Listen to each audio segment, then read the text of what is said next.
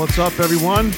Welcome to Debating Metal. I'm your host, Kenneth Dean, the Dean of Metal, along with my co-host, Chris Kaye. Today, we're taking a trip once again back in time to the early eighties and the new wave of British heavy metal scene, where this band's first two albums set the stage for an entire genre. In nineteen seventy-eight, Jeffrey Dunn's band Guillotine changed their name to Dwarf Star.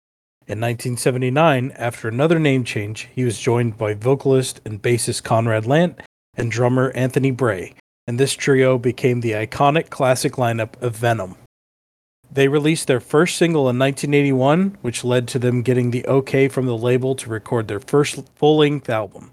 Recorded in just three days, Neat Records took the unfinished recordings and released them, poor quality and all. The result was Welcome to Hell. Just a year later, Venom would release an iconic album that would inspire a brand new genre of metal, black metal.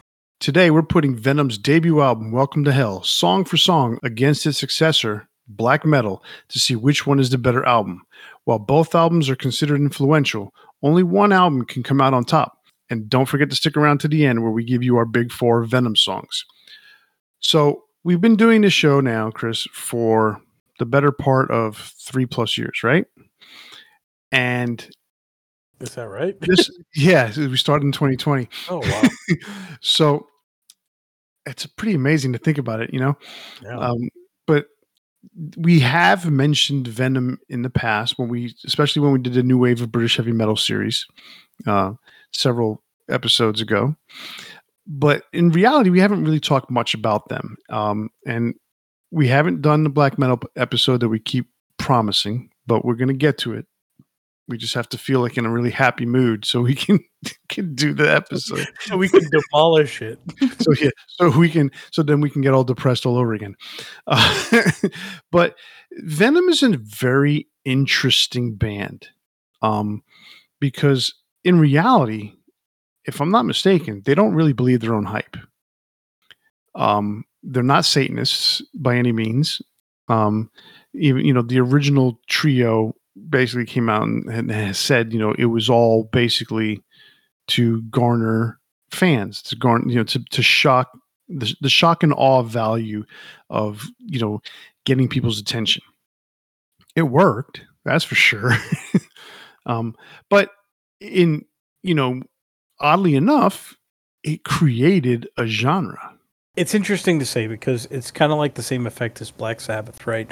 Where they didn't start out as a metal band, but they influenced what would become metal.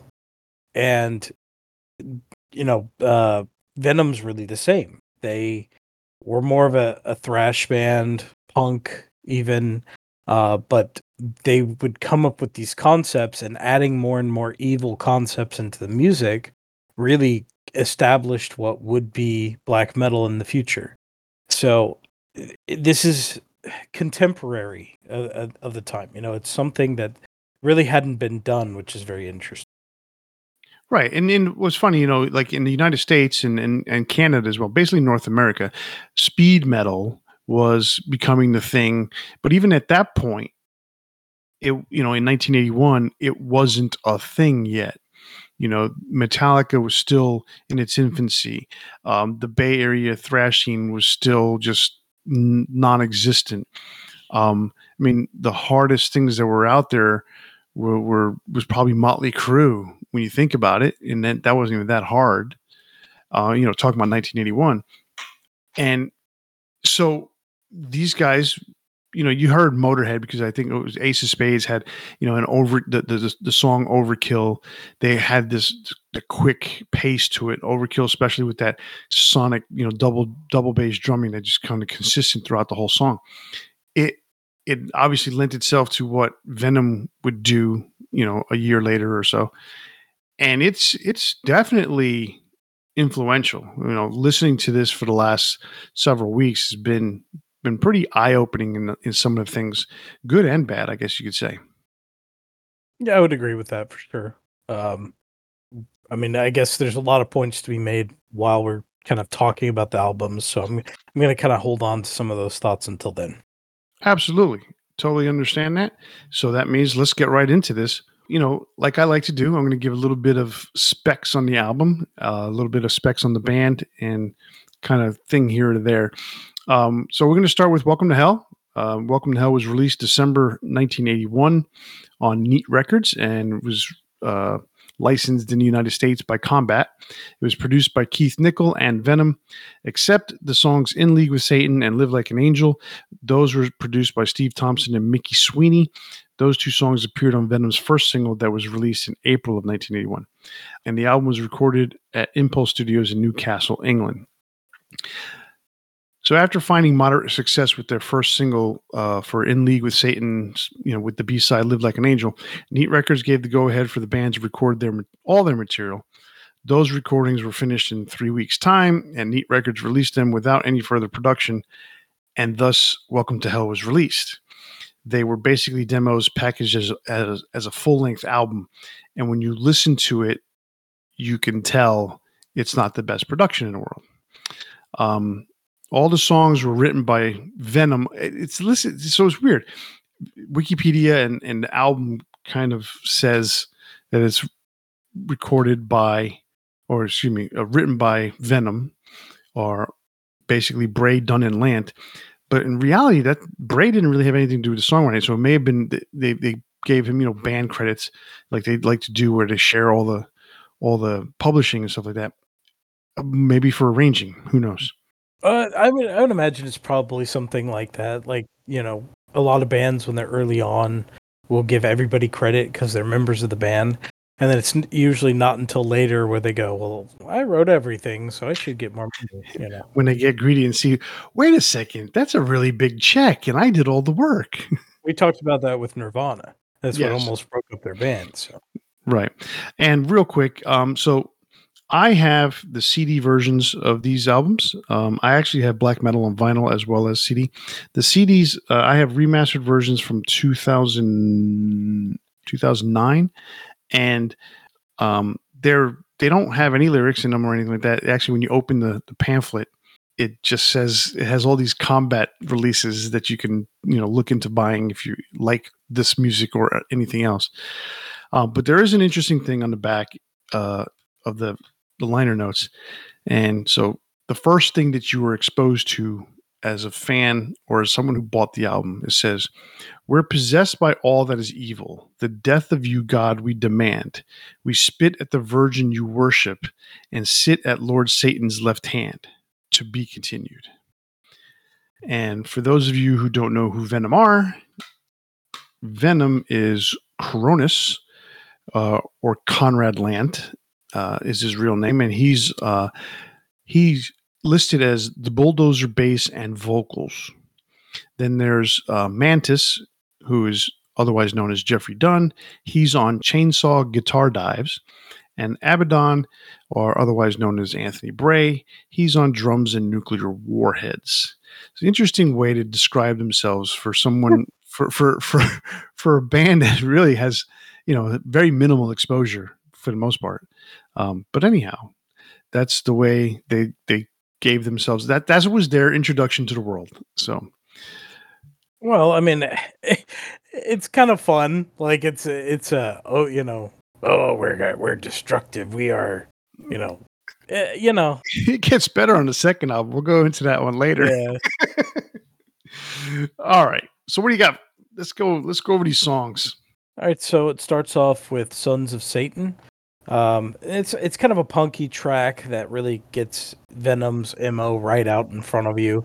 Um, you know, it's a punk metal sort of anthem for the band in their early form, you know, talking about what they're all about. You know, it's rough. Again, it's punk. It's expressing their love of evil. What more do you want? I want more. I want more. Yeah, uh, I mean, I came. I, I've got the same thing here. I mean, it, it it just jumps right into it. It wastes no time going straight into a thrashy speed metal kind of song, like you said, kind of punky. I got a Motorhead vibe out of it, um, you know. And then right about a minute in, the tempo changes, and then the solo begins. Um, and then you know the solo lasts for about a minute, and it picks up the speed again to the original tempo. This is, like you said, their introduction of who they are. This is a very very autobiographical song. You know, and they're asking their fans to come along for the ride. Yeah, it's kind of in the same way like, um, you know, Iron Maiden, the song kind of tells who they are. A lot of bands have that kind of the, the that song. It doesn't have necessarily have to be the title or, you know, titled the name of the band, but it gets across like this is us, right? So it's a good way to start the album, I think. Uh, that goes into track two, which is Welcome to Hell. Um, you got to wonder sometimes, like, did Motley Crue hear this song before writing Looks That Kill? Because there's some definite similarities there. Um, despite the subject matter, this track has a really catchy main riff and chorus. It's interesting to kind of hear early occult music or early occult metal, uh, where it's, you know, it still has those, those dark elements, but it's still really catchy. The thing about this is, is that like, like, you know, I mentioned it, you know, at the beginning, these guys were doing it more for shock, you know, and, and awe. The, the, the, the general shock value that they were trying to get and achieve, they did. So they didn't necessarily, you know, you know, after the show, it was, they took their stuff off, they went home, they did their thing, you know? Um, so the music, it's kind of weird. Like the music doesn't necessarily, and I put this with the music, the lyrics and the way it's recorded and the way it's produced and the way it sounds, um, definitely lends itself one way, but the music itself is so different. It is very, very basic. It is very blues oriented across the board. And so it, there's, there's a dichotomy that that's just kind of so almost to, to some degree doesn't mix, but yet they made it work. You know, and I like this song. This song is a really cool song. I mean, it's pretty much uh, a straightforward rocker. You know, it's got a really cool main riff and it's got a catchy melody. You know, it's catchy, yeah. catchy pre-chorus, catchy chorus. So it's a pretty cool song.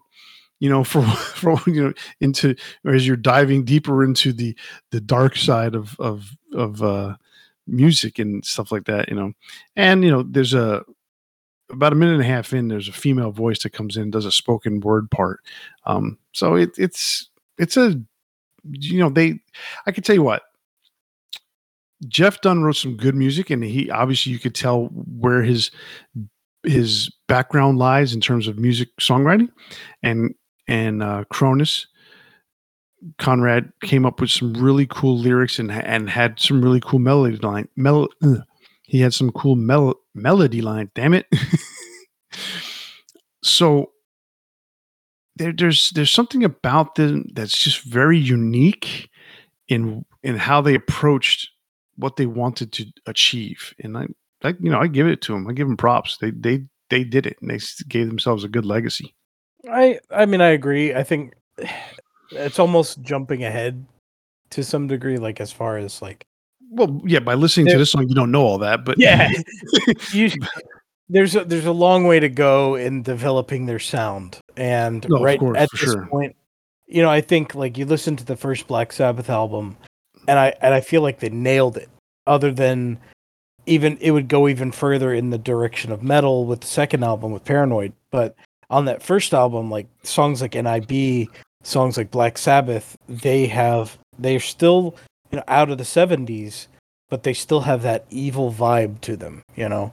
And right. I I feel like they nailed it. Whereas here, there's there's kind of you're right. There there's kind of a dissonance there where, um, they're catchy songs that are you know lyrically evil, and they haven't quite meshed together yet. Like they haven't found what they would later find in their career.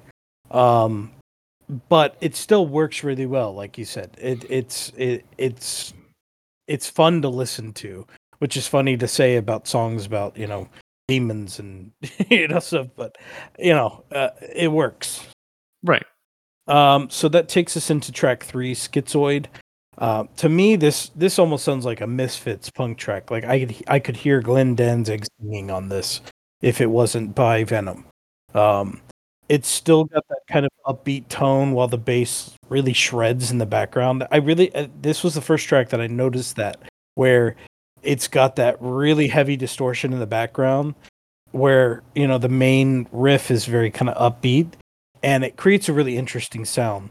It, you know, it's a short, sweet song, um, pretty decent solo, though I wish like the solos were a little more audible. Um, you know, that's kind of a production issue. But they're still good. Well, the, the biggest thing I learned about the, the production of this, besides the fact that it was just like, you know, in a flash, um, it was, you know, they were recorded real quick and then, you know, it was mixed real quick and then, you know, it was basically taken out of their hands by the record company. But um, Conrad, you know, Cronus was actually working at the studio that they recorded it at, and they were given free hours and basically him begging like crazy to get the time. And so there was a trade-off at some point. So Cronus was still working on his craft of, of being an engineer and all that. So it, it, it took some time, but he got it to some degree, you know, and, and this, so the guitar solos being way in the background, it was almost like it was in another room. This is the way it sounds a lot of times. Yeah. Like, you know, like they had the guitarist in the closet. You know? Exactly. Um, I mean, I, I like this song. This song's pretty catchy in a weird kind of way. It's got a really bluesy riff, really. Um, if you listen to these songs, you'll notice that they've they're their basic basic life is is a blues riff, you know. Um, the vocal melody on this is really good, and about a minute and a half in, it becomes just riff and Cronus, and that, that's a pretty cool little thing that they do in the middle of the song, and, and then, you know, goes into the solo and all that stuff. Um, I I think it's a pretty cool song. So, all right, uh, that takes us into track four. Not much to say about this one. Mayhem and Mercy. Um, it's a cool minute-long kind of mood-setting acoustic guitar. It's kind of an intro to Poison, but it's also just an instrument. It's it's unique, and you know, even now, having listened to it all this time later, like I never heard this track when I was younger. I didn't listen to these albums much. I wasn't into the whole Satan thing, you know. Um, but there were some songs that came out that caught my attention because they were actually catchy songs. So I didn't listen to all the albums. So when I listen to this now, I'm like, hey, where'd this, where'd this song come from? And it's funny because it's a, since it's the first album, you don't know where this band is headed. So having something like this on the first album, not that it quote unquote makes sense, but it's not unusual because that's kind of what bands did. You know, they they gave different offerings of their instrumental stylings. You want to put it like that. So this was a really interesting change of pace in the middle of the album, but it's it's also a very strange acoustic song because there's this really, for the most part, a pretty acoustic interlude, and then there's this guy crashing gongs in the background. You know, it's like it seems out of place. But yeah, so... Yeah, it's it's prototypical of stuff that would be coming along later, I guess is a way to put it. So it, they, they're still trying to find their footing in these kind of interesting interludes. Uh, that takes us into track five, Poison. Um, this, this you said Motorhead earlier. This, to me, was the first one where I was like, this sounds a lot like Motorhead. Um, it's a pretty cool track. There's some interesting things going on in the rhythm section, but again, it's kind of hard to hear on the original release because the the mixing is not great. But if you really listen, like if you, if you just kind of focus in on it, there's some really interesting stuff that's going on. Um, it slows down around the two minute mark, which leads into another really good solo. This for me is another straightforward rocker. It's a really simple song, um, but it has a cool riff, but it does, you know, it does the job. You know, it's a basic riff, but it does your job and keeps the song cool. Um, what I like about this song is it really doesn't um, center around the satanic themes that they had been trying to imply in the, the earlier songs, where this one's more about sex and nature. It's a sexual song. Um, but, you know, there's still a, li- a little evil bend to it, you know? So. Yeah. I mean, th- there's different themes through the songs where, um, you know, some are about the occult, some are about more realistic things, and then there's there's like even sexual natured songs, which we'll talk about even more later.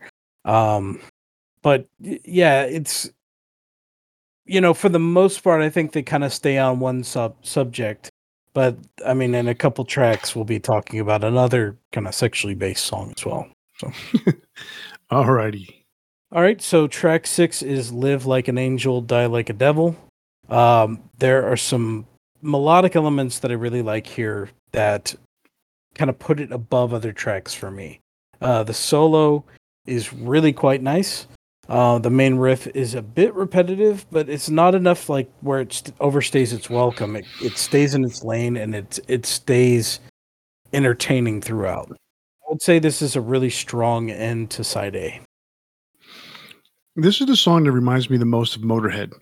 Although what it, what it, it reminds me of Motorhead is not necessarily about sound. It's just there's something about it that reminds me of Motorhead, including the production. Uh, but the difference is that Cronus doesn't play a distorted bass like Lemmy does.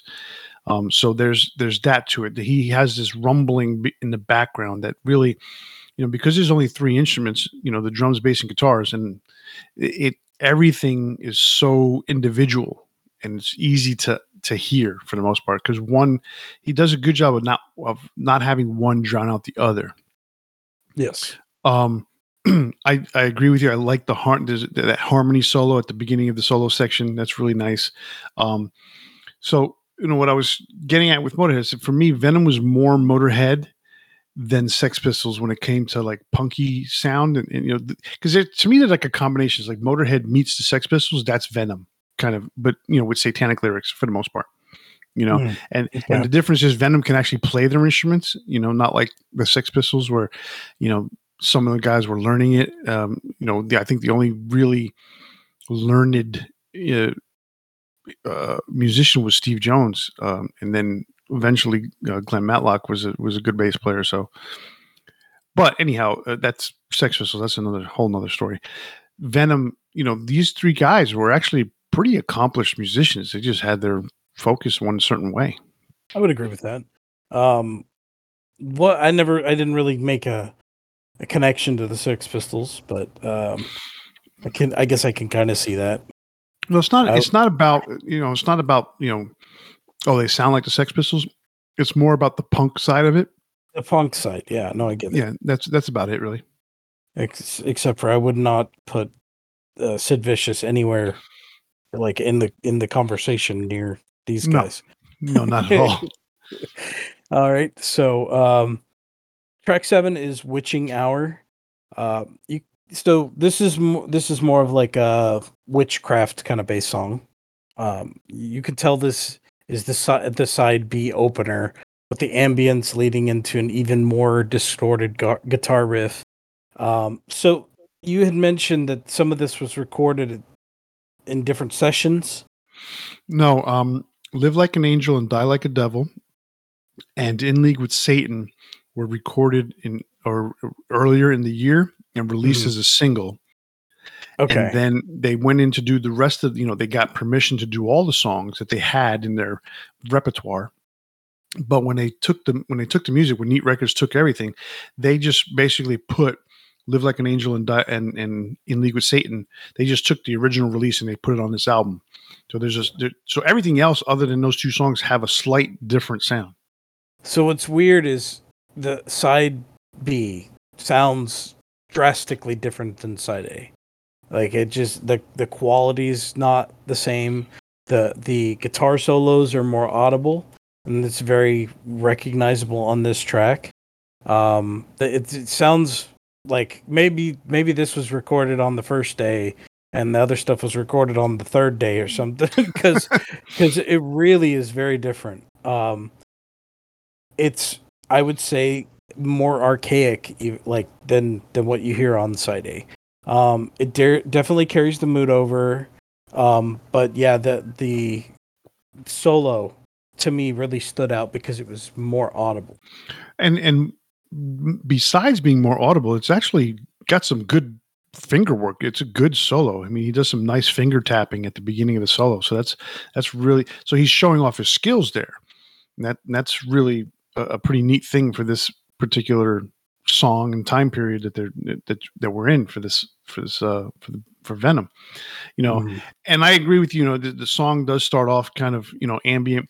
It's got some rain. It's got some bass chords going off, and you know, it, it almost actually, if you listen carefully, it actually sounds like it's a record playing. So I don't know if that's actual scratching from a record or a sound effect that they added, or if that's part of the rain sound that's going in there that they hear, or that might have been where the where they got the sound from, may have been a record that just had scratches on it. So that's kind of a weird thing how this this added piece had that sound, like if it was from a record. Yes, I agree.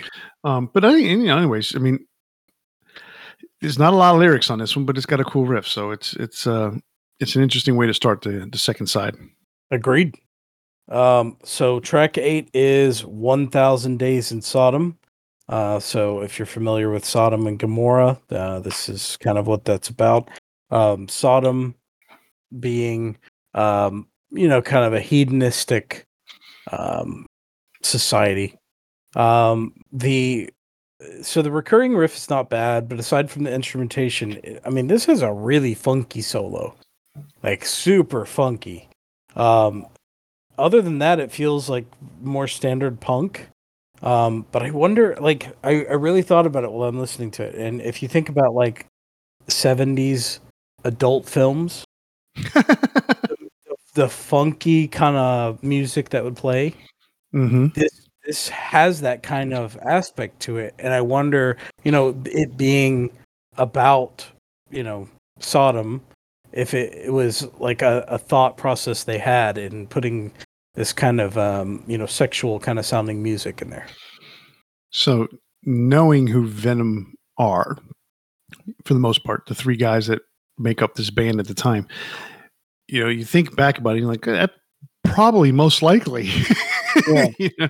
um, I don't know. It, for me, this is a, you know, it's a mid-tempo rocker, almost sludgy to a degree, but not really. It's kind of weird to say it that way. Um, you know, for what Venom had established so far, this is kind of a sludgy song in, you know, up to this eighth song on the album. Um, it's got a catchy chorus, but it's actually a little bit more complex. It has varying speeds throughout the song. Uh, it kind of has a, a like a bass solo kind of breakdown uh, that leads into the guitar solo. Uh, you know, it's almost like if when you listen to the song, it's almost like telling their critics that they're just a little bit more than just three guys who sing about Satan. They're they're showing off to these to their critics that they are musicians. And it's also one of the longer songs on the album because everything's like really quick. Yeah, I mean it it's got that punk aspect to it where the songs are kind of short. Um, but yeah, this one is more of a fully fleshed out track. All right, uh, track nine is Angel Dust. It's a bit more chaotic, and is which is kind of fitting because it's about drug use. It's got one of the, the few screams on the album, which is kind of interesting, where he's got more of a, like a, a growl to his vocals throughout, but this one he does kind of that metal scream a couple times. Um... It's got some co- complexity in the chord structure that's kind of s- somewhat hidden by the distortion. If you really take a listen to it and focus on it again, um, you can hear some interesting things going on with the instrumentation.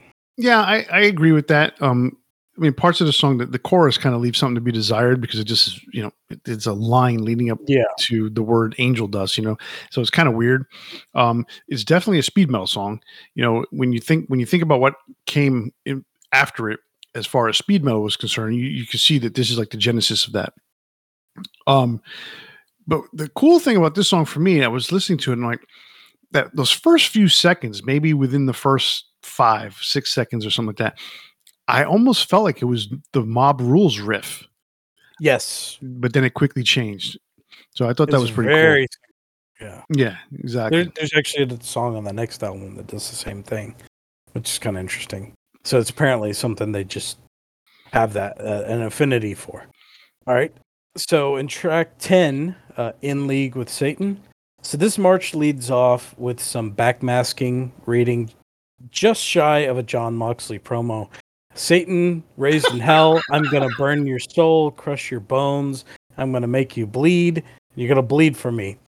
I would hear John Moxley saying that. So if you're a fan of A E W, this is probably a song for you. Um, it's more about mood than anything, and is honestly kind of like a just a simple march with a you know repetitive you know vocal track. It's fine, like it's it's interesting. And I think it's kind of like one of those anthems that's synonymous with the band, but it's pretty simple.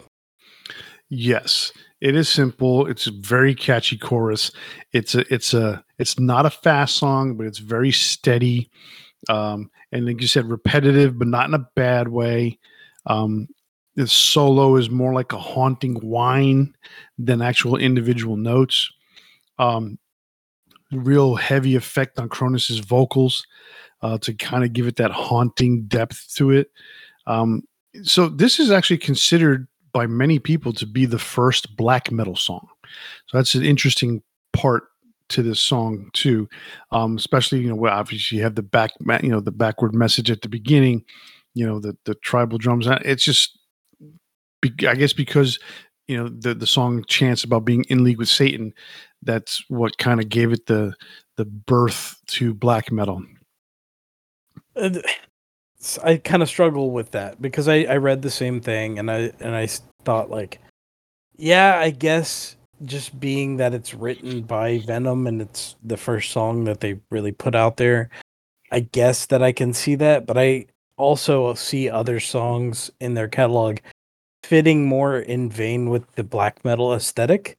So it's kind of strange to say that. Like it, it'd be like saying Black Sabbath is the first metal song when I don't feel like that's a metal song. Right. You know? And I, I agree. I mean, I, I understand where you're coming from with that concept, and having listened to some of the stuff that Mayhem did, you know, when they first on their first album, which came out after the band broke up because of someone's death. It's, it's just kind of, it's just so weird. Um, anyhow, uh, so I, I get that idea to it. So, but I, I think really what they're trying to get at with that is just, because this came out first, this was the first song that Venom released, and the fact that it had a chant and it was about Satan, that's where, you know, it's the birth. So it's almost like, you know, walk before you run type of thing. So this yeah. is the song that's walking, and then all of a sudden, you know, the, the black metal bands ran, you know. So that's kind of where I get, where I, I can see that coming from, because it was released first and no one else had really done anything like that drastic. Yeah, that's fair. All right, that takes us into the final track of the album, Red Light Fever. The main riff is pretty cool. It's, again, got that kind of Motorhead feel, uh, but much darker tone. It's got this strange, noisy solo that creates a rather evil sound. I think it's a pretty decent closer. Uh, that by this time, I mean, the, the albums aren't complete or very long, per se, but when you've got eleven tracks, sometimes it starts to feel a little bit tiresome. Um, by this point, I kind of feel that way, but it's still a decent closer to end that. Like, I don't really have anything bad to say about it. No, I get, I get, I get where you're coming from there. Um, this is a weird song in that it begins with a fiddle, you know, and some guy asking, someone asking a question, but, um, you know, it quickly goes into its song. Um, it's got, it's a crunchy riff that begins the music part, you know, and again, this is a, a non-Satan song. It's more sexual in nature. So there was a lot more sex involved in this particular album. And I was, they, they were still, Venom still trying to find their satanic way, but mm-hmm. they had, they had, it had to start somewhere. Right. So, um, so yeah, so I, I agree with you. This is one of those songs that, yeah, it's, it's a decent closer, and, you know, we have now experienced the first Venom album. Yeah, it was quite the experience. I'm, I'm uh, up to this point, I've heard certain songs. I've never been really super familiar with Venom, but it was kind of an interesting experience. I mean, uh, for me, I could, like, reading a, up on it before I really started doing my review of it.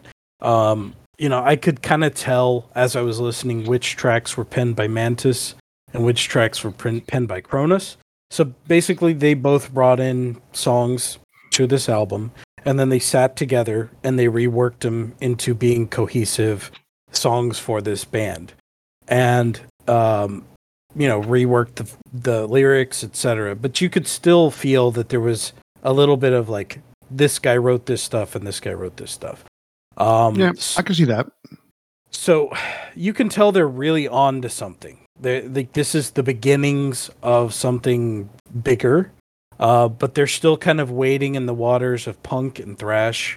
Uh, they do definitely, as we mentioned many times, like they have this kind of space in between Motorhead and more punkish bands, because I know Lemmy has said like he, he they are punk at times, et cetera. Like, but Motorhead still had a very distinct sound, and so so does Venom. They they they really set themselves apart from their contemporaries, and this is a this is a really solid start to doing something like that. You know, it's very lo-fi, it's very um, low production, but that really even kind of is to their benefit to some degree. And and the people that would be inspired by them definitely, you know, took that into account.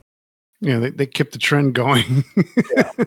um, I, you know, and I, I totally agree with everything you said there. You know, the, the funny thing about the comparison between them and Motorhead, I mean, if you think about it, Motorhead Uh, had a particular sound.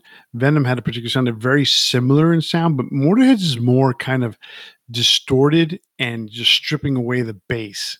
So mm-hmm. the bass that Lemmy played was was played through a distorted amp.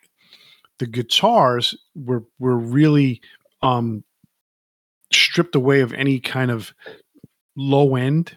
So it was a lot of a lot of mid range, a lot of high end on the guitar sound. Yeah, that was that was Motorhead's sound.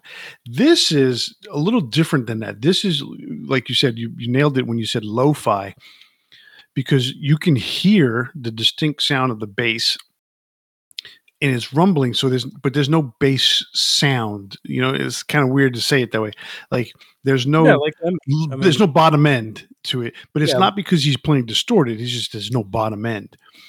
The guitars. Yeah, I mean, like you almost wouldn't think it's it's a bass. You'd think it's a guitar when you right. Play. Exactly, exactly.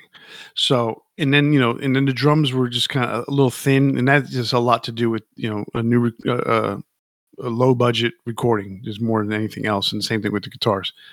Yeah. Except except you know they put Jeff in a in a. another room and close the door and said, "Play your guitar as loud as you can." All right. All right. All right. So basically a year later, um, Venom uh, releases their second album, um, Black Metal, uh, released in November of nineteen eighty-two, once again on Neat Records, Combat in the U S, again produced by Keith Nichol and Venom. Um, this time they, there's a credit or information is out there that, that Conrad Cronus actually mixed the album. Um, and it was recorded in the same studio, Impulse Studios in Newcastle, England, and it was recorded in just seven days. And that's recording. That's not um, all the mixing and everything like that. So I think it was another three or four weeks um, total. So um, for what it's worth, this production on, on this album is definitely more advanced. We're not talking this is sonically great, but it's definitely more, more advanced than the previous one. For sure, it, yeah. Right. Um, and once again, the, the songs are written by the band, um, or at least credited that way. And the credits as listed for Venom is Cronus on the Dinosaur Destroyer bass and vocals, Mantis on chainsaw guitars, actually chainsaw guitars, there's only one guitar, and Abaddon. Oddly enough, he's not playing drums. He's the one, two, three Inner City Express. So I don't know what that means. That sounds all. like a wrestling tag team. Exactly. It's not the Rock and Roll Express. It's the Inner City Express. uh, so that, that was the way it was listed. It's really uh, interesting. Uh, and as I noted before on the back of the, the, the liner notes, um, they had a, a, a little paragraph or something like that. They did it again on Black Metal, and this time it says, "We drink the vomit of priests, make love to the dying whore, we suck the blood of the beast, and hold the key to death's door. To be continued." Um, so it, they obviously now they have this running theme between their albums. Um, so they're they're at least they understand continuity or the concept of continuity. So. Anyway, let's get on with Black Metal, their second album from Venom. This album opens with the title track, Black Metal. Um, this is the song that created an entire genre. Um, it's a catchy tune. It's got a killer riff. Um, it's hard to hear because it's distorted. I mean, the song begins with uh, a chainsaw hitting steel plates, and it's extremely distorted sounding. So you run, you can't really tell what it is until you, you know, you read about it. Um, but it's a catchy song for the most part, real simple, but effective chorus. And, you know, the best part about the song is the line that says, lay down your souls to the gods, rock and roll. You know, it, it's, what else can you do? I mean, that's a great, a great line all by itself. Yeah, uh, yeah. Again, like so, despite like what you said, like despite the the lo-fi production, this already sounds so much better. You know, um, there's an aspect of the vocals being more clear and pushed forward, while still having that heavy reverb on it that creates a really distinct sound. I, I think, you know, with the first one, obviously it was very rushed production. They didn't have the time to put together really like an established sound. It feels like this was more thought out, and uh, and it's already got a, a new vibe to it, a new like uh mood. Um it feels less punk, more thrash metal, and like you said, the the uh, chorus is very cool. Like that that line, you know, lay down your soul to the god, rock and roll.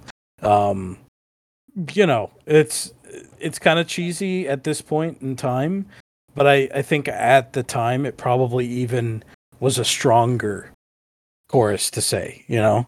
Oh, for sure. I mean, when you think about all the cheese that was, you know, uh, put out there in the eighties, mm-hmm. This one, you know, as much as everyone, you know, considered Venom to be a joke, a lot of people, the fans didn't. So that's the, the thing that really sparked a lot of, you know, back and forth between the fans and critics and stuff like that. And this was their, their rallying cry, you know? It's so, not a whole lot different than Black Sabbath. You know, we sold our souls for rock and roll, you know, it's, it's, and I'm not saying it's derivative in any way. I'm just saying like, it still has that same kind of impact, and a band that was taken more seriously like Black Sabbath. Um, I don't see why this would be any, in any way a joke, you know, but I guess it's just how people are. Yeah. I mean, I think, I think in general, it had a lot to do with the fact that they were coming across as, you know, these sexual perverts that, you know, believed in Satan and that, and as opposed to Black Sabbath, there was a, there's obviously a distinct difference. So we'll just leave it at that. So we don't yeah. get too, too far into, into Black Sabbath. But Black Sabbath didn't didn't uh, wallow in Satan too much in reality, no, where the, these guys just dove head first. So oh, anyhow, for sure. Exactly. So anyhow, that leads us to song number two, To Hell and Back. Uh, it's got a cool opening riff, but then it gets drowned out by that by a really groovy bass line when you think about it. And then then the two come together and they kind of just chug along together throughout the rest of the song. Um, there's a decent melody in the, in the in the verses. The chorus is very simple but effective, and the guitar solo stands out. So the reason why the guitar solo stands out is because it's literally standing out. It is pushed so forward in the mix that it is uh, way above. Like I, I heard, I hear mixes like that at live shows when, you know, you want to highlight the guitar player and the guy's puts the spotlight on the guy, and he and the guitar player stands in the middle of the stage, and they crank his his volume on the P A so that everyone can hear the solo, and then they bring it back down when he gets to playing normal. That's almost the same effect that's happening here, but not that drastic. But it is definitely way above the rest of the mix, and until it goes back into the regular part of the song. Yeah, it, to me, this is the most unique song I've heard from them thus far. Um, you know, it does something different with this kind of tongue-in-cheek yet darker tone. Uh, there's a lot of confident attitude, and the solo feels less punk and more just moody and evil. This, this to me is is a defining song for Venom. Like it, it takes them to a different place than they were before. Definitely. I mean, when you think about what we just listened to, technically on the first album. This is this is uh you know, the maturity shows. Mm-hmm. Put it put it that way. All right, song number three, Buried Alive. So this one's an interesting one because it's really not a song, but it is kind of a, like a prelude, but it has a song effect to it at the end. Um, you know, a song starts with a, the audio of a preacher offering the burial prayer, and then you hear sounds of dirt being shoveled. So the assumption is that dirt is being shoveled onto a casket or into a grave, whatever you want to think it is. Um, then it leads to a spoken word passage that's followed by the main portion of what is the rest of the song, per se. Um, so, you know, the lyrics are very direct. It's uh, a relatively accurate portrayal of some what it feels like to be buried, you know, or put in the coffin and buried alive.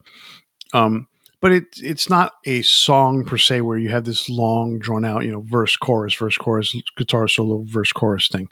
Um, you know, so it's more of an intro to the next song, and that's the way I look at it. Mm, yeah, I mean, I I do feel like it's its own song, but at the same time, yeah, I, I see where you're coming from. Um, to add to what you said, so it di- it does start with the, the creepy reading of the common prayer, uh, ashes to ashes, dust to dust, um, which is funny because it's actually repeated in the next song. Um, so maybe it is they are connected in that way. Um, but you know, it, it, you said you said it goes into spoken word. It's even it's even more broken down because it's like it's heavy breathing, and then and then like a whispering vocal line. So it, they're definitely trying to appeal to like the horror uh, aspect of it, right? Um, you can you can definitely see like this is one of the tracks where I go, okay, I see where Black Metal was was looking, you know. They were right. they, they pulled their inspiration from this track, um, you know, less so on others, but definitely on this one. And there's this kind of like psychedelic solo.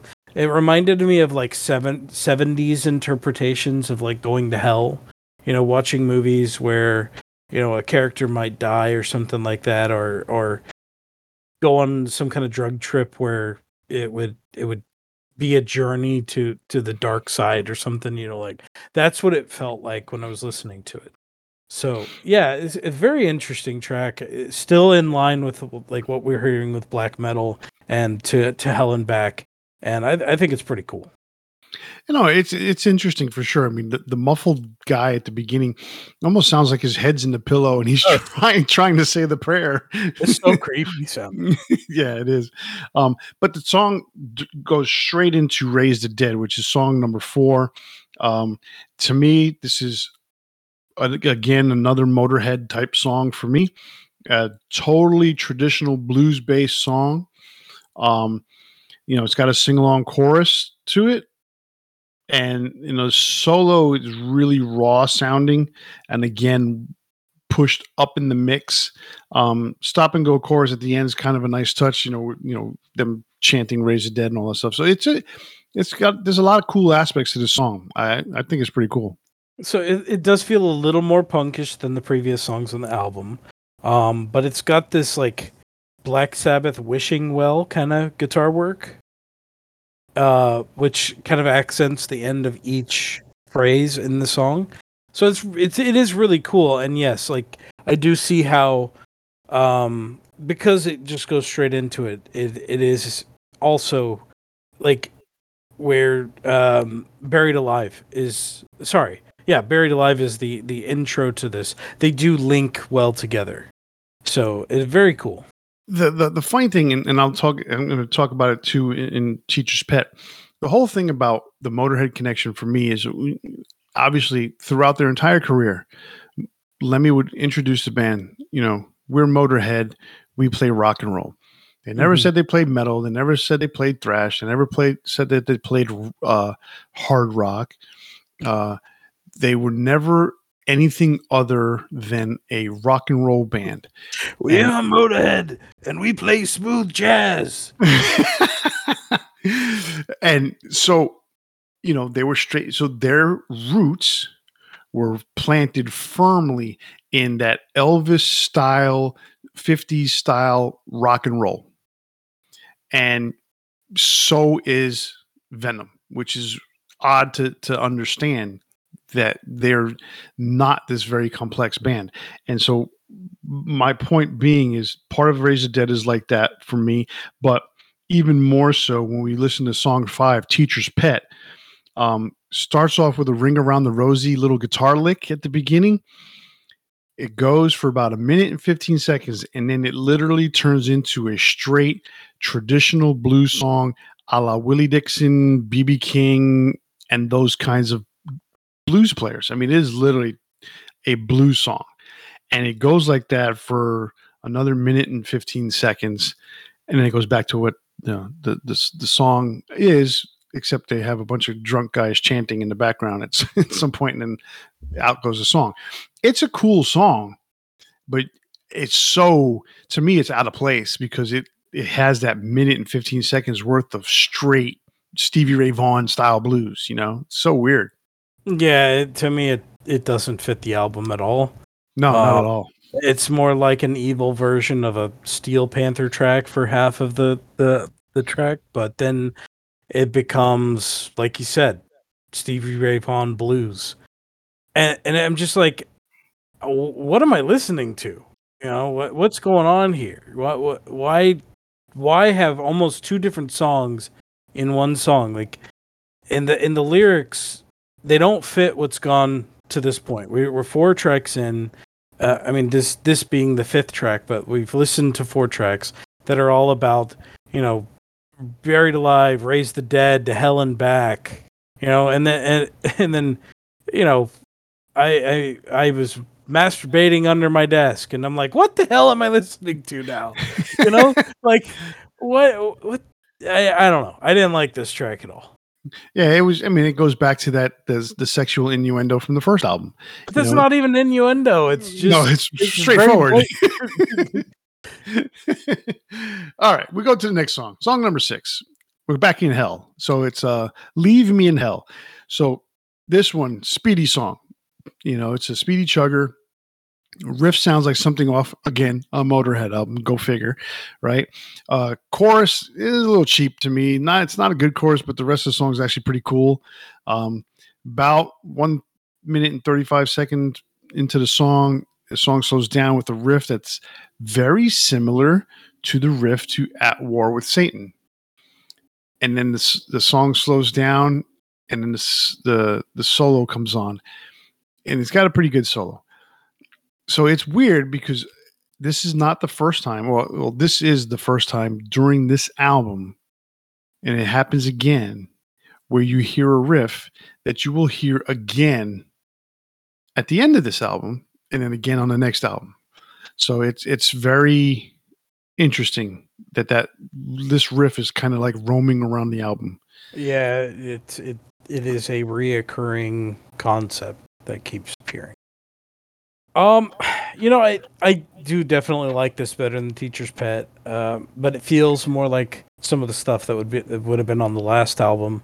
Um, you know, it's a pretty cool sounding riff, um, but it it feels like it really strayed from that moody, kind of creepy first half of the album.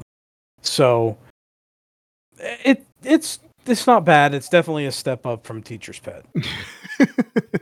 Yeah, it uh, Teacher's Pet just seems like it's just so out of place, you know. But um, you know, so like I said, we're we're back in hell. So you know, Leave Me in Hell was was definitely should have been after Raise the Dead. That should have been track five. So anyway, uh, we get to track seven, which is Sacrifice. Um, this song is a very new wave of British heavy metal riff to it, um, but.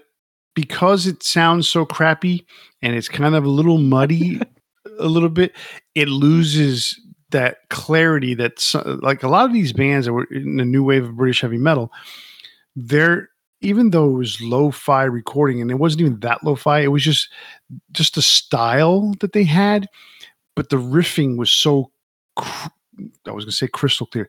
The riffing was so clear that, you know, the guitar work was really good. This one, it's you got another guitar player who's really good, but it, this one just muddied it a little bit on the production of it, and it lost that effect. But you could hear it, you know, if you're paying attention. Um, the verses are up tempo, it's very quick paced, you know, and then the chorus slows it down. Um, so what I didn't like about this song was that it was spelling out the word sacrifice. I'm like, yeah, I don't need help spelling. Okay. That, that to me just kind of prolongs something that I, I don't need to have prolonged. So you don't uh, like R E S P E C T? That one was done better. You know, I don't, I, I'm going to sit there and say it that way.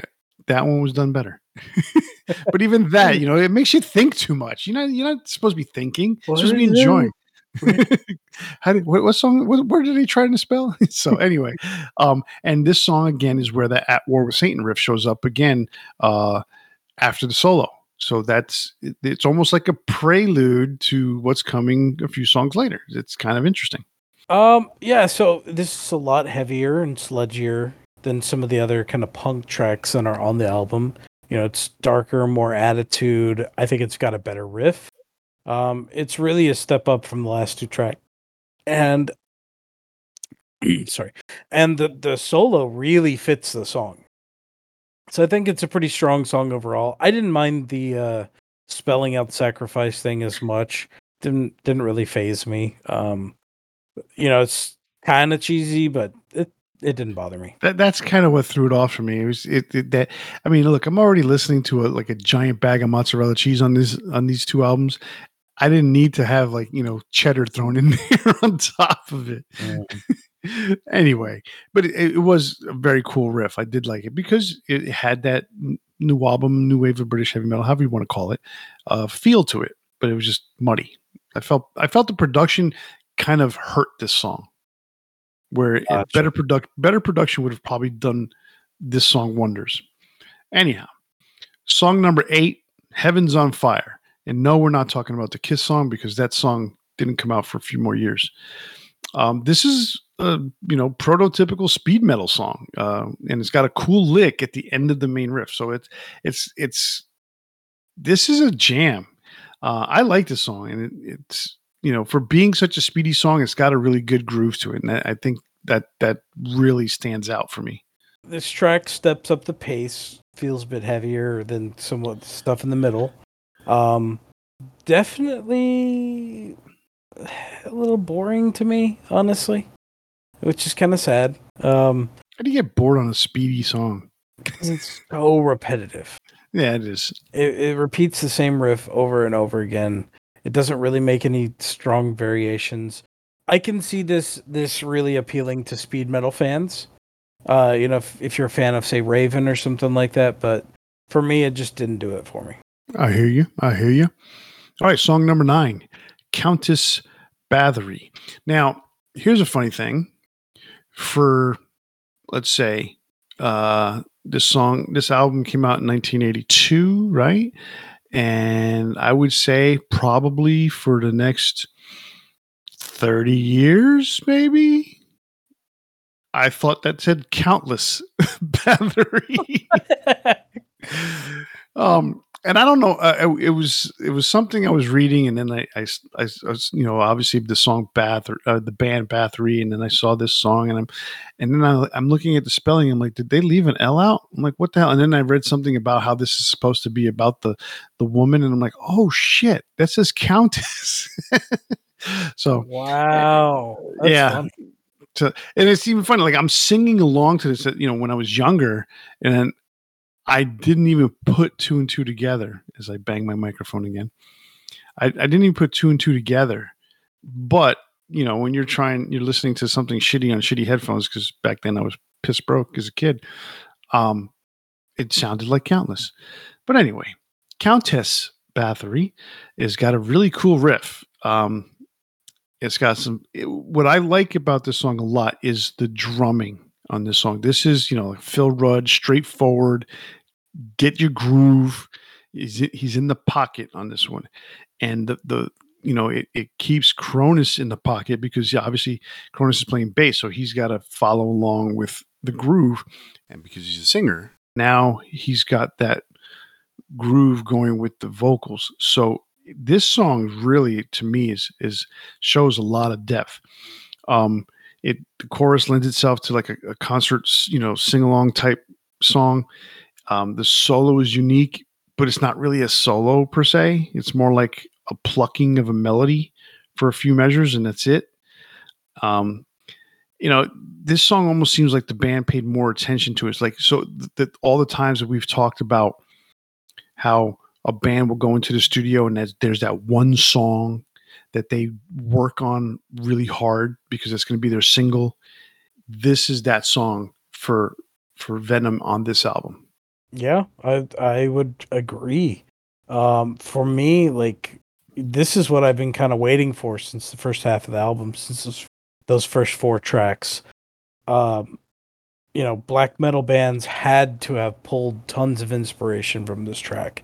I mean, obviously, um, you know, Bathory, the band, uh, would have named themselves after Countess Bathory, like you said, but I I wonder if, you know, you hearing a song called Bathory, you go, oh, yeah, that's badass, you know. Um, th- there's there's something about this track, like, it's just darker. It covers a real murderer. I mean, Countess Bathory murdered hundreds of girls in Hungary in the late fifteen hundreds, ter- tortured them. You know, there there's she's a really sick serial killer. Of course, only men are serial killers, but um, Lizzie Borden. Yeah. So uh, well, actually, she wasn't really a serial killer. She just like, killed her parents or some shit like that. True. But you want evil, like this is real evil. Like, so I think it's a it's it's such a subject that it created a strong presence about the song as well. So it it works really well. I think for, you know, like I said, kind of after that track four, I feel like this is right back on track to those early uh, songs that that created that evil mood. Right. Totally agree. All right, so song number ten, Don't Burn the Witch. Um, at this point, for me, I'm starting to get this Venom burnout. um, this is a pretty cool riff to open the song. It's got a really cool main riff. For the most part, at this point, I'm just, you know, I've heard so much of this that it's it's a cool song.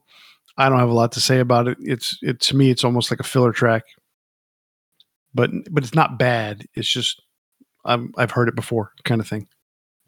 So I, I think it's one of the stronger tracks, but I get where you're coming from. There's that album fatigue where when it goes too long, it can start to like you're, you're bored of it. Right. So I think it's a solid closer for the album. Again, it's kind of carrying the heavier punk sound that, that I would say, you know, Heaven's on Fire and Sacrifice kind of carried over. Um, it's got a memorable riff, and it feels like a mosh pit song to me. Like, I when I hear, heard this, I was thinking, like, this is the mosh pit song.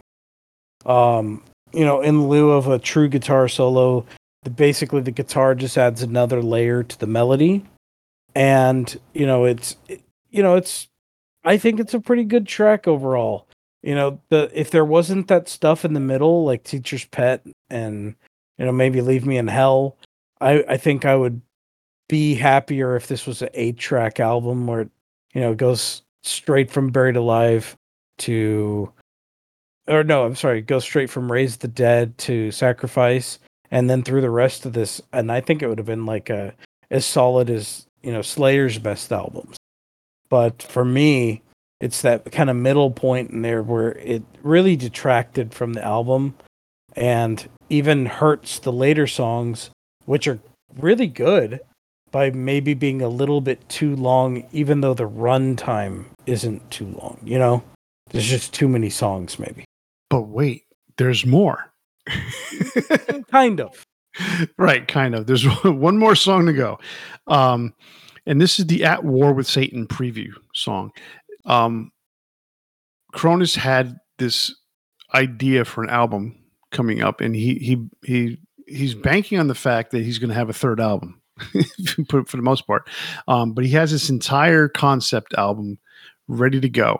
Um, so they recorded um, basically uh, the intro, or what would essentially be the intro to a song that was twenty minutes long, took up an entire side on their next album. Um, yeah, it's twenty minutes, yeah. twenty-one twenty, minutes, yeah. Yeah, it's it's a long song. So the intros, uh, the song intros with a spoken word passage with a lot of echoing and painful moaning and groaning, along with a bunch of undiscernible chants that are going on in the background. Um, you know, and Cronus has a really, you know, he's got this. He doesn't have a, like a Orson Welles deep voice, but he has that deep tone, um, and uh, so he's he's saying whatever lines he's saying, and you know it. It, it almost feels like you're in a dungeon. That's the way it's supposed to feel. Um, and then it it all of a sudden, you know, you you get to this dan and dan and and it goes into this really galloping bass line, and then it the riff comes in, the whole band comes in, and they just start chugging along. It's a really cool galloping riff. Um, they begin to, or Cronus begins to sing. You only hear maybe two lines of the verse. It's and it, about and it fades fifteen out. Seconds of it. On yeah, it. yeah. Um, it's and it's. I mean, the verse that he's singing, it's got a catchy melody. So you you're getting something, and you're like, damn, that's a, that's like the ultimate thing. Like, I wish to some degree other bands would have used a very similar technique. The problem is that a lot of bands in in I guess it would say in major labels don't have the guarantee that they're going to make another album. This is a small little tiny independent label in the middle of England. So he, and he was basically running his own studio time because he was working for a studio. So he kind of had this concept. He knew what he was doing going into his third album, and that doesn't come out for another year uh, and year and a half or so. So it's interesting. Um, I, I think it's a pretty cool way to get fans riled up for something that had, you just bought a brand new album, and now you, you're getting the fans excited for your next album. It's it's a pretty cool concept. So I only had one line that I wrote. This is the Avengers, uh, the outro after the credits, after credits promo for the next album. no, I mean, that, yeah, it's cool. Like it, it it's enough to get you interested. But, um, you know, it's only a little small fraction of a twenty-one minute epic. So it, it's, it is a cool concept. I've, I'd never seen something like that before. I've never seen it before or since. So interesting. Um, a real, a, a quick tidbit on these, both these records or both these albums, Black Metal. So the C D that I have has three extra songs that were literally interspersed throughout the album. So it wasn't like there were bonus tracks that were added at the end. Um, I had Acid Queen, Bloodlust, and Die Hard. Acid Queen and Bloodlust actually were consecutive songs, five and six. So they took the place of, well, they, they came before Teacher's Pet. Interesting. And then Die Hard came in after At War with Satan. And then for Welcome to Hell, my C D has two songs called In one in Nomina Satanis and Bursting Out, which I've heard those songs before, but it's it's just weird how this, and the C D doesn't mention anything about bonus tracks. The C D doesn't mention anything about added on. It's just almost almost like, yeah, we're gonna put these songs on here, and here you go, have fun. So yeah, it's so I read like there's and there's the two thousand two C D reissue which has a bunch of extras, and then the two thousand nine remastered version. That That's what I had, the two thousand nine remastered. Mm, okay. Yeah, there's a lot of extras. It goes from eleven tracks to twenty-two. Yeah, that that's not the two thousand nine version. That's the two thousand two one. Yeah. It's, it's uh, yeah, I was like, wow, that's a lot. You know, and it's funny because they list the two thousand nine and they list them as like twenty-one and twenty-two, but it's actually uh, like eleven and twelve or whatever it is. twelve, or twelve and thirteen, I guess. Right. So anyhow, for Black Metal, um, Cronus's better experience with the studio really shone through on this album. Um, it still had a raw sound, but I think that's what he was trying to achieve. He got what he wanted. Um, there's a lot more studio effects on this album that added to the sound. It added to the depth of the album, um, and then still keeping a, a, a raw sound. So obviously this album's a step up in terms of production, but at the same time, he's keeping it a, a lo-fi style production. I, I think it's a pretty good album. Yeah, I mean, I can see the band has matured quite a bit um, in their production, like you said. but it, it's more along the lines of just knowing that pocket of how they want to sound. Not necessarily, you know, like, because the the guys in Mayhem, for instance, you know, very famous uh, black metal band, intentionally recorded in the way they did because they wanted it to sound cheap. They wanted it to sound lo-fi. And so it, you can hear from later recordings that sound much more um, quality in production, that it's not because they are bad at what they do, it's just because that's what they wanted to achieve. Well, Venom definitely did the same thing here. There's there's a better quality of production that gets the the mood that they're trying to portray across.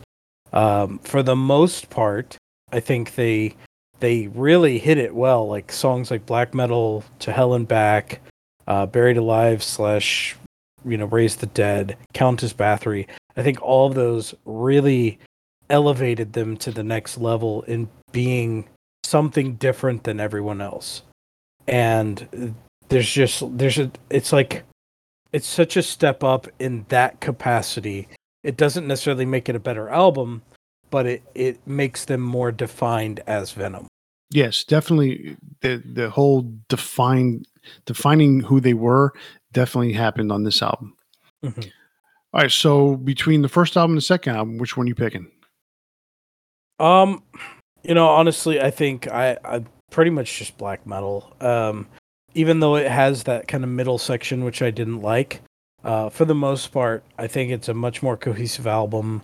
It, it really is more defined in the characteristic of who they would be. Um, and it has some tracks that are really iconic. The Black Metal to Hell and Back and Countess Bathory to me were all really strong tracks where I, I struggled to find as much that I thought was as strong to me on Welcome to Hell. So for the most part, I think Black Metal is just a better album. And in this particular case, I agree with you. Um, it's definitely a step up. Definitely has more of a focus as to where they're headed as a band. And, and, you know, obviously you could tell there was different, you know, there was sexual songs in the first album, there was satanic songs in the first album. And it's like, which way are we going here? Are we going to just be, you know, perverted, or are we going to be Satanist type of thing, you know? And this one, even though they threw in Teacher's Pet, this one was more focused on being on the dark side of things. And, and it works. It worked well for them. And, you know, on Black Metal, obviously created a genre, and they were more, like you said earlier, it's less punk and more thrashy speed metal, and that's mm-hmm. they they definitely changed lanes and went in a certain direction. So I, I give it to Black Metal as well. All right, all right. Well, that is that's our head to head for Black Metal versus Welcome to Hell, or Welcome to Hell versus Black Metal. Now it is time for our Big Four, which is our Big Four Venom songs. Um, let's see. I believe last week, uh. I went first last week, I think, on the song, so I think it's your turn to go first. Okay. No, no, no, no. Hold on. Wait a second. I'm going to go first. All right, screw it. You go first. You said it. I'll just go with it. Um, so my number four is a track called Manitou, um, but it's the twelve-inch version, which was on the two thousand two re-release of At War with Satan. Um, I think it sounds more evil than the original version. It has this kind of reverb over, um, what's what's it called, uh, um, multi-track kind of like overlay where the, the vocals are more distorted and kind of evil sounding. And it's just something about it that's really cool. Um, I had heard the the regular version before, and I, I went through, you know, quite a bit of their catalog, and it, something about this one just really stuck out to me. I thought it was very cool. Um, my number three is At War with Satan from At War with Satan. Um, twenty-one minute epic. Very cool. We mentioned the preview um, at the end of Black Metal. Uh, I wasn't expecting what I heard, you know, because I, I just heard that little preview and I thought it was very cool, but Um, and then seeing something about seeing in the catalog that they had a twenty-one minute song, I was like, I gotta listen to this. and I ended up really enjoying it. I tend to like longer songs.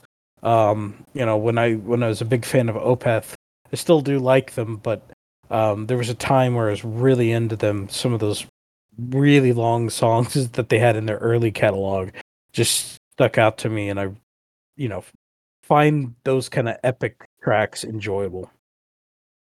Uh, my number two is Countess Bathory off of Black Metal. Like I said, I think this is a really strong track, really interesting. It it kind of sets the vibe for who they would be and what they would they would write in later albums. And um, something about it was it just really stuck out to me that this was a this was a like a higher level of of writing for them. Um, and my number one was To Hell and Back. Uh, I just think that's an awesome track. That the actual chorus to it, uh, you know, it's so simple, but it just, the way he sings it, just with so much attitude. Like I just, I really like that track. Cool. So you stayed all classic era. Pretty much, yeah. I listened to the, some of the later stuff, and I wasn't finding as much that I enjoyed. Um, It's kind of surprised me because, you know me, I, I end up oftentimes finding a lot of late era stuff with these bands that I'm like, this that's really cool. But for the most part, I, I kind of stayed within those first few albums that I enjoyed a bit more. Gotcha. Now, for, for a lot of people who don't know a lot about Venom out there, um, right now, currently in twenty twenty-three, there exists two different Venom bands. Um, both of which contain original members from this Venom that we're talking about tonight. Um, Venom uh, contains uh, Conrad Cronus on it and has two additional members that are playing. And then there's Venom Incorporated, which contains, if I'm not mistaken, uh, Mantis, Jeffrey Dunn, and Tony Demolition Dolan, who was the second bass player singer for Venom. And so it's a very interesting thing that's going on. They're Venom Incorporated. And then, you know, you have the original Venom. So I didn't, you know, listen to anything from Venom Incorporated. Um, I didn't I, either. I didn't, I didn't really consider it to be, even though they are a version of Venom, I didn't consider it to be the same. Yeah, and it was just weird because, like, you can almost say, "Well, look, you got the original guitar player, yeah, right? and you have and you have a bass player singer who was in for a long period of time." So it was kind of like, "Okay, well, you know, yes or no." Well, I didn't, I didn't bother. Um, for me, I did listen to some of the newer stuff, and I found one song that I liked. So that's actually my number four song, um, and that is the song one hundred miles to Hell. And that comes off their latest album, Storm the Gates. I thought that was a pretty cool song. I was like, man, I got to give something new a chance. And I was like, all right, I'm listening to this song. I'm listening to that song. No, no, that's not doing it. And then this one caught my ear. And I'm like, okay, if it's catching my ear and it's and, and I'm I'm like, oh, yeah, this is pretty cool. And I'm thinking this is a pretty good song. Listen to the whole thing. Not bad. Um, production, woo, much better. Much better. But still not like perfectly better, but much better than it used to be. Um, but then from three to one, I go back to the classic era. Uh, number three for me is Welcome to Hell. Uh, it's it's just got a cool vibe to it. Um, it's it's basically the second song. It's it's the the song after the autobiography. This one's saying, "Hey, join the ranks. Welcome, come aboard. Let's go." You know, so I thought that was pretty cool. Song number two is just same as your song number two is Countess Bathory. Um, it's just, you know, like it was just a step ahead. It was just a step above. It was a, a big move forward for them at that time. So my number one song is, I have it on a seven inch picture disc, and it is the same as the same version that's on the twelve inch that came out. And that is, is your number four song, Manitou. And that song I heard on a radio show. I believe it was Heavy Metal from Hell. Um, no, because Heavy Metal from Hell didn't start until nineteen eighty-seven, and I heard this song before that. So I heard it somewhere on the radio, and I thought it was really cool. And I went out and I got what I could find, which was a seven-inch version, because why? It wasn't on an album. So I got it. I thought it was his coolest song for years. For years, I looked for it on a C D, and I found it on uh, some sort of greatest hits type of thing for Venom, and it wasn't the same version. I was so disappointed. I'm like, wow, I want my version. And the twelve-inch version is the one that, that you like, is the one that I like. Uh, it's a really cool song. Uh, that's my number one Venom song. Oh, okay. I'm kind of surprised by that. Why? Yeah, it, it is a really cool song. Like, something about it just very, uh, like, just drew me in. You know, I was trying. I was trying to f- get some more background information on the song because they don't have it on the album. So when you look at the albums, it doesn't list it.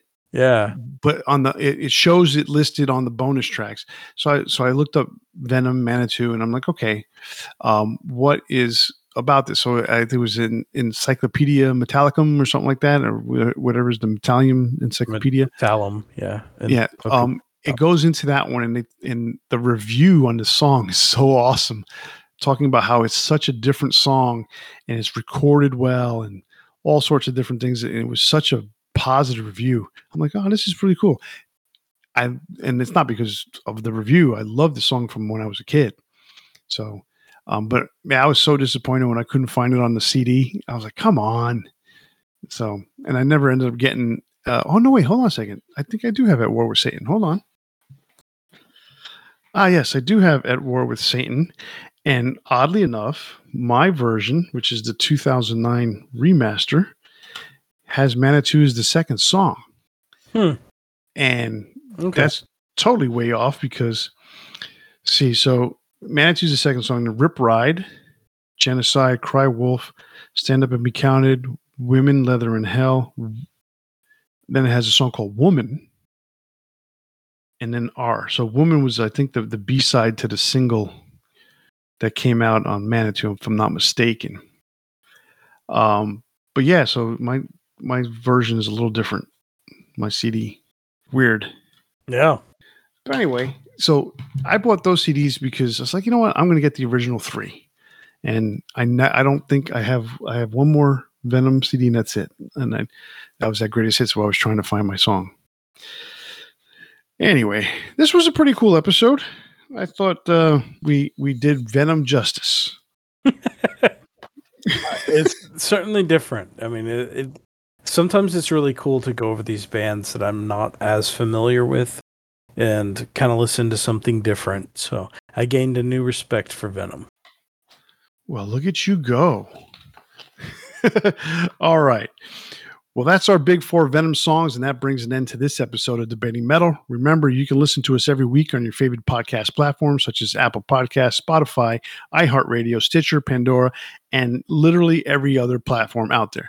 So click like or subscribe. You will not be disappointed. And don't forget, you can interact with us on Facebook, Instagram, and Twitter, or you can send us an email to debatingmetal at gmail dot com. If you listen to us on YouTube, be sure to leave us a comment and ring that bell to be notified when we post a new episode. And remember to tune in next week when we spark up another exciting metal debate. On behalf of Kenneth and myself, stay safe and always turn it up to eleven. See ya!